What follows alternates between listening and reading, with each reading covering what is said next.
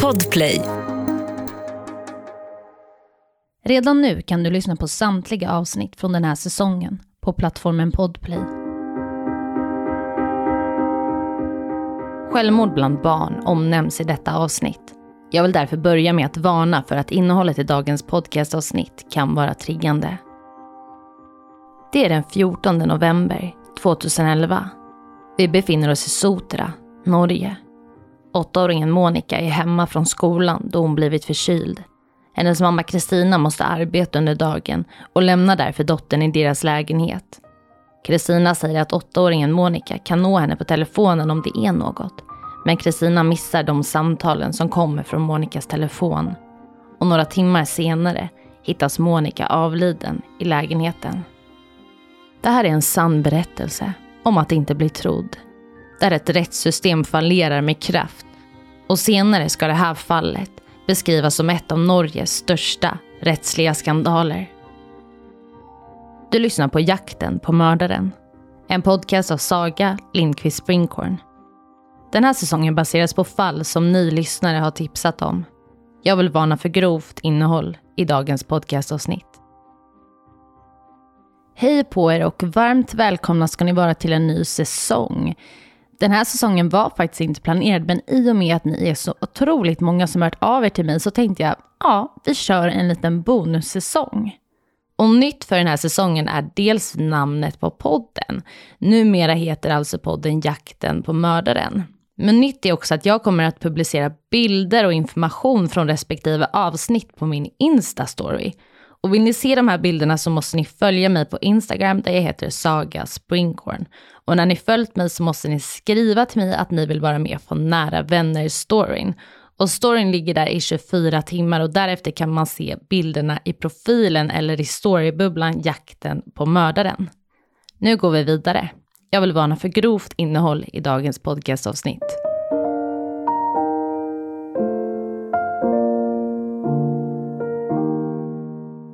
Åttaåringen Monica hade tillsammans med sin mamma Kristina flyttat från Litauen till Norge.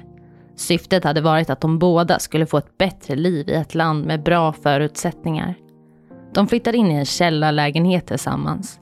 Monica älskar Norge och lär sig snabbt det nya språket. Hon får vänner och trivs bra i skolan. Monikas mamma Kristina får jobb i en fiskfabrik i närområdet. Det nya livet i Norge har precis börjat.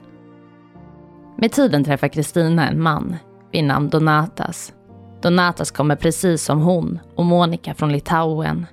De blir förälskade och våren 2011 flyttar han in hos Monica och Kristina. Men relationen blir kortvarig och sex månader senare gör de slut och Donatas flyttar från lägenheten i oktober.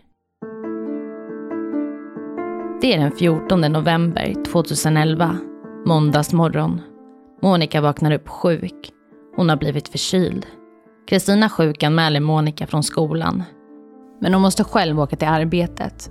Kristina beslutar sig därför för att Monica får stanna ensam hemma. Hon kan ringa sin mamma om det är något. Kristina pussar Monica på pannan och åker sen till sitt arbete. Kristina har nu kommit till jobbet. Hon sätter igång med sina vanliga sysslor. Mobilen ringer. Den ringer igen och igen. Hela sju inkomna samtal till Kristinas mobil. Men Kristina missar samtalen. Det är Monica som har ringt till sin mamma. Ja, Monica har runt 8.45 försökt ringa till sin mamma sju gånger. Men Kristina missar de här samtalen. När Kristina ser att hon missat flera samtal från sin dotter ringer hon upp men får inget svar. Kristina stämplar så snart hon kan ut från sitt arbete och skyndar sig hem. Och när Kristina kommer hem så ser hon att någon slagit hål i deras ytterdörr. Och det rör sig alltså om en ytterdörr med ett relativt stort glasfönster i. Någon har slagit hål ganska nära handtaget, troligtvis för att kunna stoppa in handen och öppna upp dörren inifrån. Jag vill varna för mycket grovt innehåll fortsättningsvis.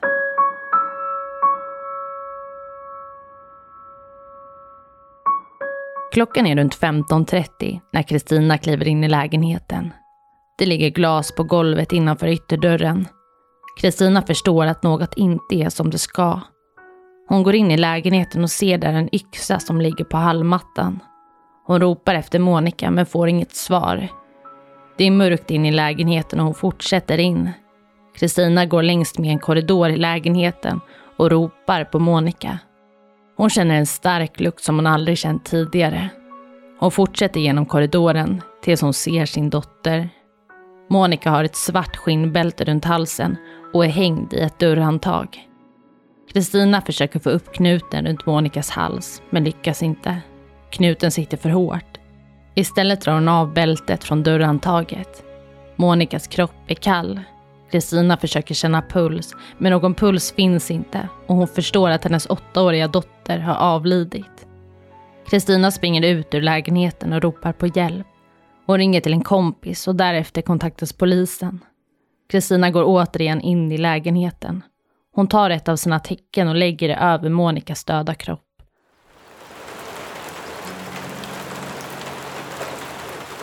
Det är en regnig dag i Norge. Mörkret faller snabbt och polisen undersöker den misstänkta brottsplatsen. Alla är tagna av situationen. Ytterdörren undersöks noggrant. Syftet är att försöka finna DNA vid hålet i glaset. Man undersöker också huruvida det går att ta sig in i lägenheten genom hålet som uppkommit i glaset på dörren. Genom att föra in handen genom hålet kunde man lätt få tag på vredet och låsa upp. Det var alltså en möjlig väg in för en gärningsman. Dessvärre finner polisen inget DNA som kan härledas till en gärningsman vid det spruckna glaset. En rättsläkare undersöker Monikas kropp och fastställer att dödsorsaken är kvävning genom ett tryck på halsen. Troligtvis är det bältet runt Monikas hals som hon hittats hängd i som orsakat hennes död. Man försöker hitta Monikas mobil som kan vara en viktig pusselbit för polisen, men den hittas inte. I lägenheten finner polisen istället kryddor som strötts ut i hemmet. Polisen hade aldrig tidigare varit med om något liknande och försökt få fram en förklaring till varför olika kryddor hälls ut i lägenheten. Hade gärningsmannen tagit sig tid att hälla ut kryddor på brottsplatsen och i så fall varför? Kristina är chockad. Hon är helt övertygad om att någon dödat hennes dotter. Kristina pekar ut sin ex-sambo. Hon säger till polisen att det måste vara han. När polisen tar kontakt med ex-sambon säger han att han inte varit på platsen. Donatos har ett alibi i form av en bussbiljett. Dessutom kan man se med hjälp av hans mobil att han inte varit i närheten av lägenheten sedan dagen då han och Kristina gjort slut, ungefär en månad tillbaka i tiden. Runt klockan nio den aktuella dagen hade han åkt hemifrån för att ta en buss till en bank där han senare skulle skicka iväg pengar till sitt hemland, Litauen. Kameraövervakningen på banken visar mycket riktigt att Donatos talat sanning. Donatos går därefter hemåt. Hans hyresvärd berättar för utredaren att Donatos varit hemma runt 8.45, runt tiden för då Monica ringt till sin mamma sju gånger i anslutning till sin död. Utredningen går långsamt framåt, men till slut har man två vägar att gå. Antingen har Monica faktiskt bragts om livet eller så har Monica begått självmord. Och det är just den sistnämnda teorin som polisen nu väljer att gå efter. Ja, polisen väljer nu en minst sagt kontroversiell teori att gå efter. När man pratar med experter så säger de att det visserligen finns barn som i åttaårsåldern tagit sina liv, men att det är väldigt, väldigt sällsynt.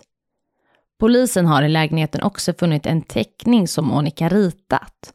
Och det är en teckning på en ängel som förstärker polisens teori. Man tänker så här. Monicas mamma hade kommit hem och då sett att hennes dotter tagit sitt liv. Hon hade därför riggat en brottsplats för att alltså få det att se ut som att någon dödat hennes dotter. Hon ska alltså ha gjort hål i glaset på dörren där man inte funnit något DNA, sen spritt kryddor i lägenheten och lagt en yxa innanför dörren. Och då kanske man funderar på hur kommer det sig att polisen tänker att det kan röra sig om ett självmord? Och då är det nämligen så att Monica och Kristina kommer från Litauen och många där lever efter en tro som gör självmord enormt skambelagt. Och detta skulle då vara anledningen enligt polisen till att Kristina velat dölja sin dotters självmord. Det var för mycket skam inblandat. Vi går vidare. Kristina förnekar att polisens teori är korrekt.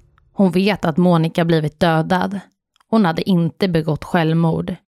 Monica var en lillgammal och livsglad flicka som aldrig visat några tendenser till att må dåligt. Kristina tvekade aldrig. Hon hade sedan utredningens start riktat sina misstankar mot sin ex-sambo. Tre månader har gått. Kristina får plötsligt ett märkligt meddelande på Facebook. Det är ett meddelande från en person som kallar sig Labas Fisogero. Så här stod det i meddelandet. Jag skriver till dig för att jag tror att jag har 100% information om var och hur olyckan med din dotter skedde. De stal allt ditt guld och parfymen Million. Ta inte illa vid dig. Jag säljer informationen för 4000 litas. Slut på meddelandet. Litas är en valuta som används i Litauen och idag är 4 000 litas ungefär 11 000 svenska kronor. Lägenheten som Monica funnits avliden i har varit avspärrad under en längre tid. Men när Kristina får tillgång till lägenheten kan hon mycket riktigt se att någon stulit guldsmycken och hennes parfym. Hon inser att den som skickat meddelandet på Facebook faktiskt måste sitta inne på viktig information om vad som hänt med Monica. Kristina informerar polisen om meddelandet, men polisen undersöker inte saken vidare. Åtta månader senare ringer en okänd man till Kristina. Han säger att han vet att Monica är död och han vet vem som gjort det. Kristina berättar för polisen om samtalet, men polisen tror inte på Kristina och samtalet undersöks därför inte. Den 15 augusti 2012 avslutas ärendet som rör Monikas död då man anser att inget straffbart skett i samband med händelsen. Utredningen har kommit fram till att det mest sannolika är att Monica tagit sitt liv. Kristina kan inte tro det hon hör. Hon känner sig orättvist behandlad. Och nu när ärendet är avslutat är hon maktlös. Polisen har sagt sitt.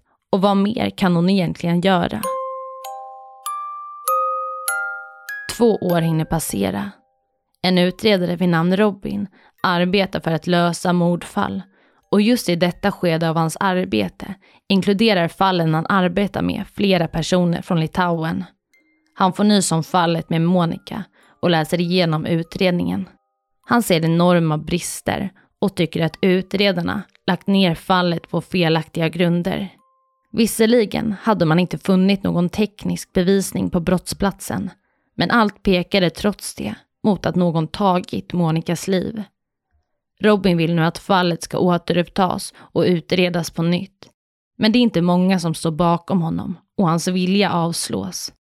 Robin blir tillsagd att hålla sig till sina egna fall och inte gräva ner sig i sånt som andra arbetat med. Men Robin kan inte låta bli. Han följer sin inre moraliska kompass. Robin pratar nu med Kristinas målbiträdande. Kristinas målbiträden har inte kunnat släppa fallet. Allt hade varit så absurt. Robin och målbiträdandet går nu i hemlighet till pressen. Man pratar med en erfaren krimjournalist. Journalisten hade tänkt på den där knuten som satt så hårt runt Monikas hals. Hade den verkligen kunnat knytas av en åttaåring? Robin och journalisten sitter med avstängda mobiltelefoner i ett hotellrum. De pratar om att Kristinas inkomna meddelande på Facebook inte undersökts av polisen. Likaså det märkliga telefonsamtalet. De pratar i timmar, vilket sedan resulterar i en tvåsidig artikel i Bergens Tidning. Artikeln rör i sin tur upp i den stora grytan. Ja, artikeln ställer sig kritisk till utredningens arbete kring Monikas död. Kristinas advokat blir nu uppringd av åklagaren i Monika-fallet, då denne åklagare vill undersöka saken en gång till. Och man kommer nu fram till att det finns enorma brister i utredningen. Vissa saker har inte gjorts ordentligt som det borde ha gjorts och nu ska det visa sig att Robins arbete lönat sig. Fallet öppnas upp på nytt, denna gång med nya utredare. Vi går vidare.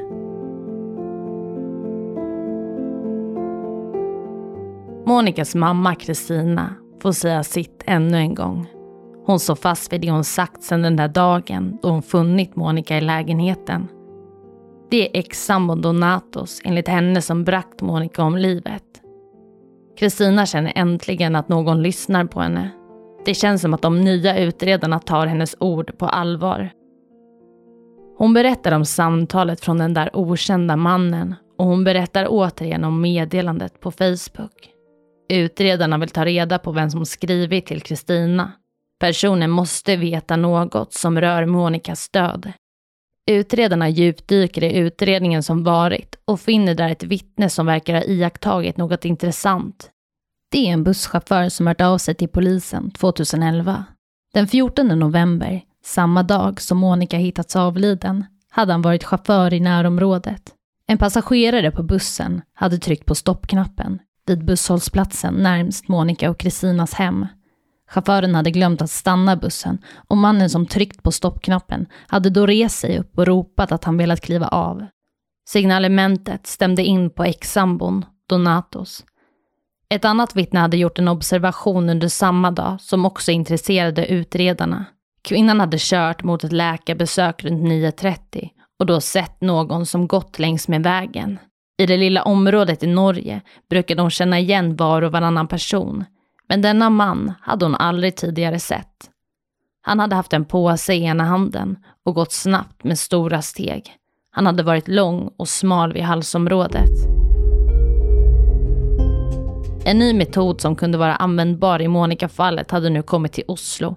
En metod där man kunde få ut mer DNA än tidigare. Åtta bomullspinnar är sparade från brottsplatsen.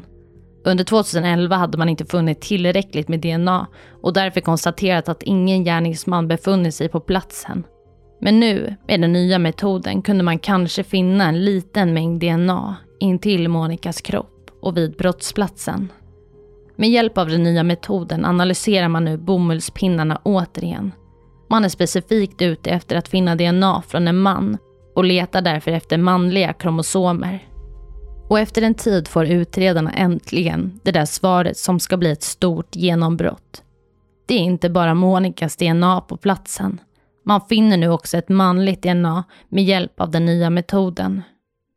Men än är man inte helt säker. Det hade varit ett flertal manliga poliser på brottsplatsen och rättsläkare för tiden de har funnit Monica. Kanske kunde DNA ha kontaminerats från någon av dem. Alla tjänstemän som befunnit sig på platsen får lämna in DNA-prov för att utredarna ska kunna avfärda dessa. Samtliga tjänstemän avfärdas nu. DNA tillhör någon annan.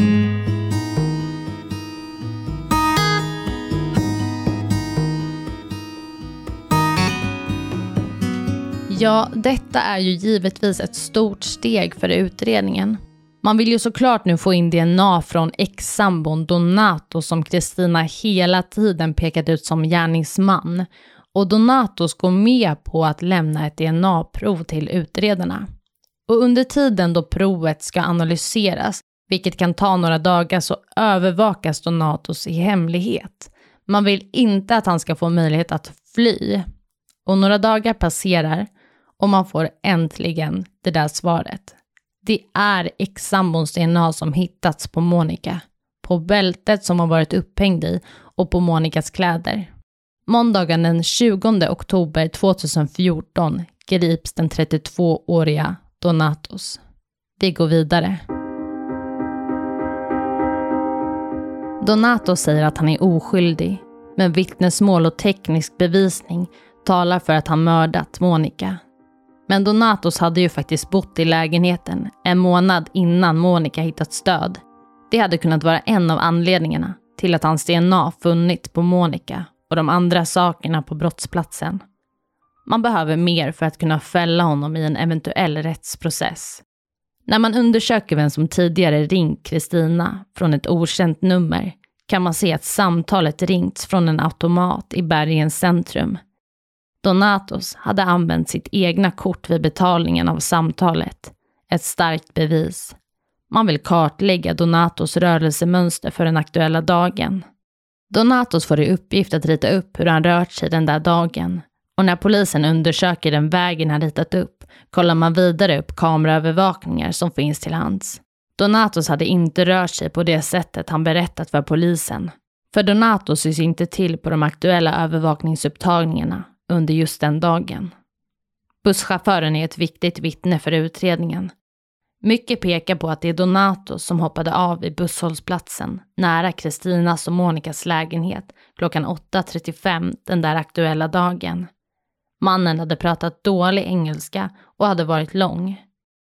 Tiden, 8.35, stämmer också väl överens med de samtalen som Kristina fått från sin dotter.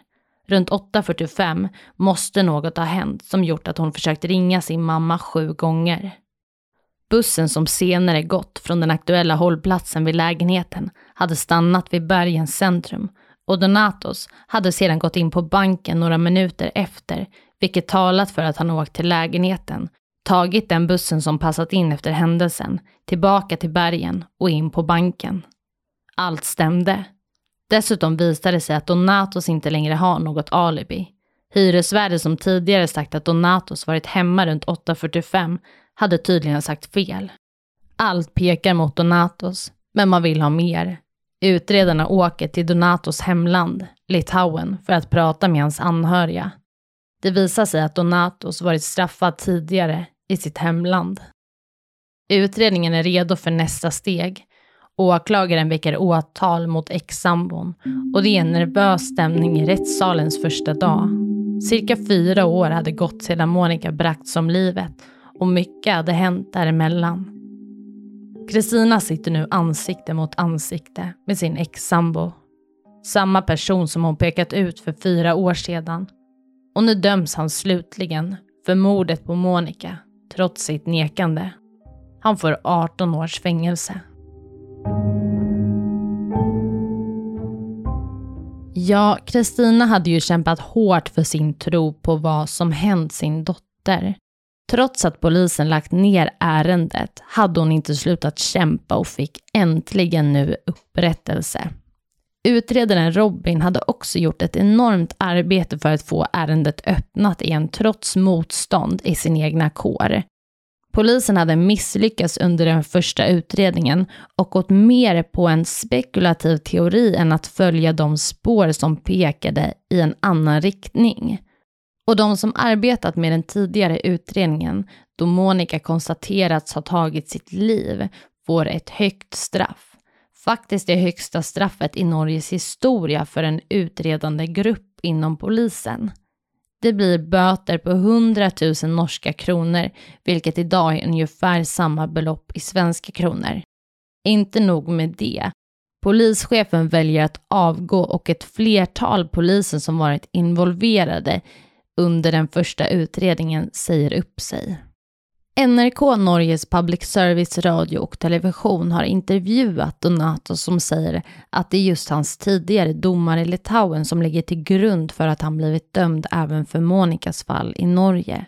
Han säger så här om Monica, citat. Jag blev helt chockad när polisen ringde till mig nästa morgon och berättade att Monica var död. Jag har bara ett ord att beskriva Monica med och det är att hon är en ängel. Hon var en ängel.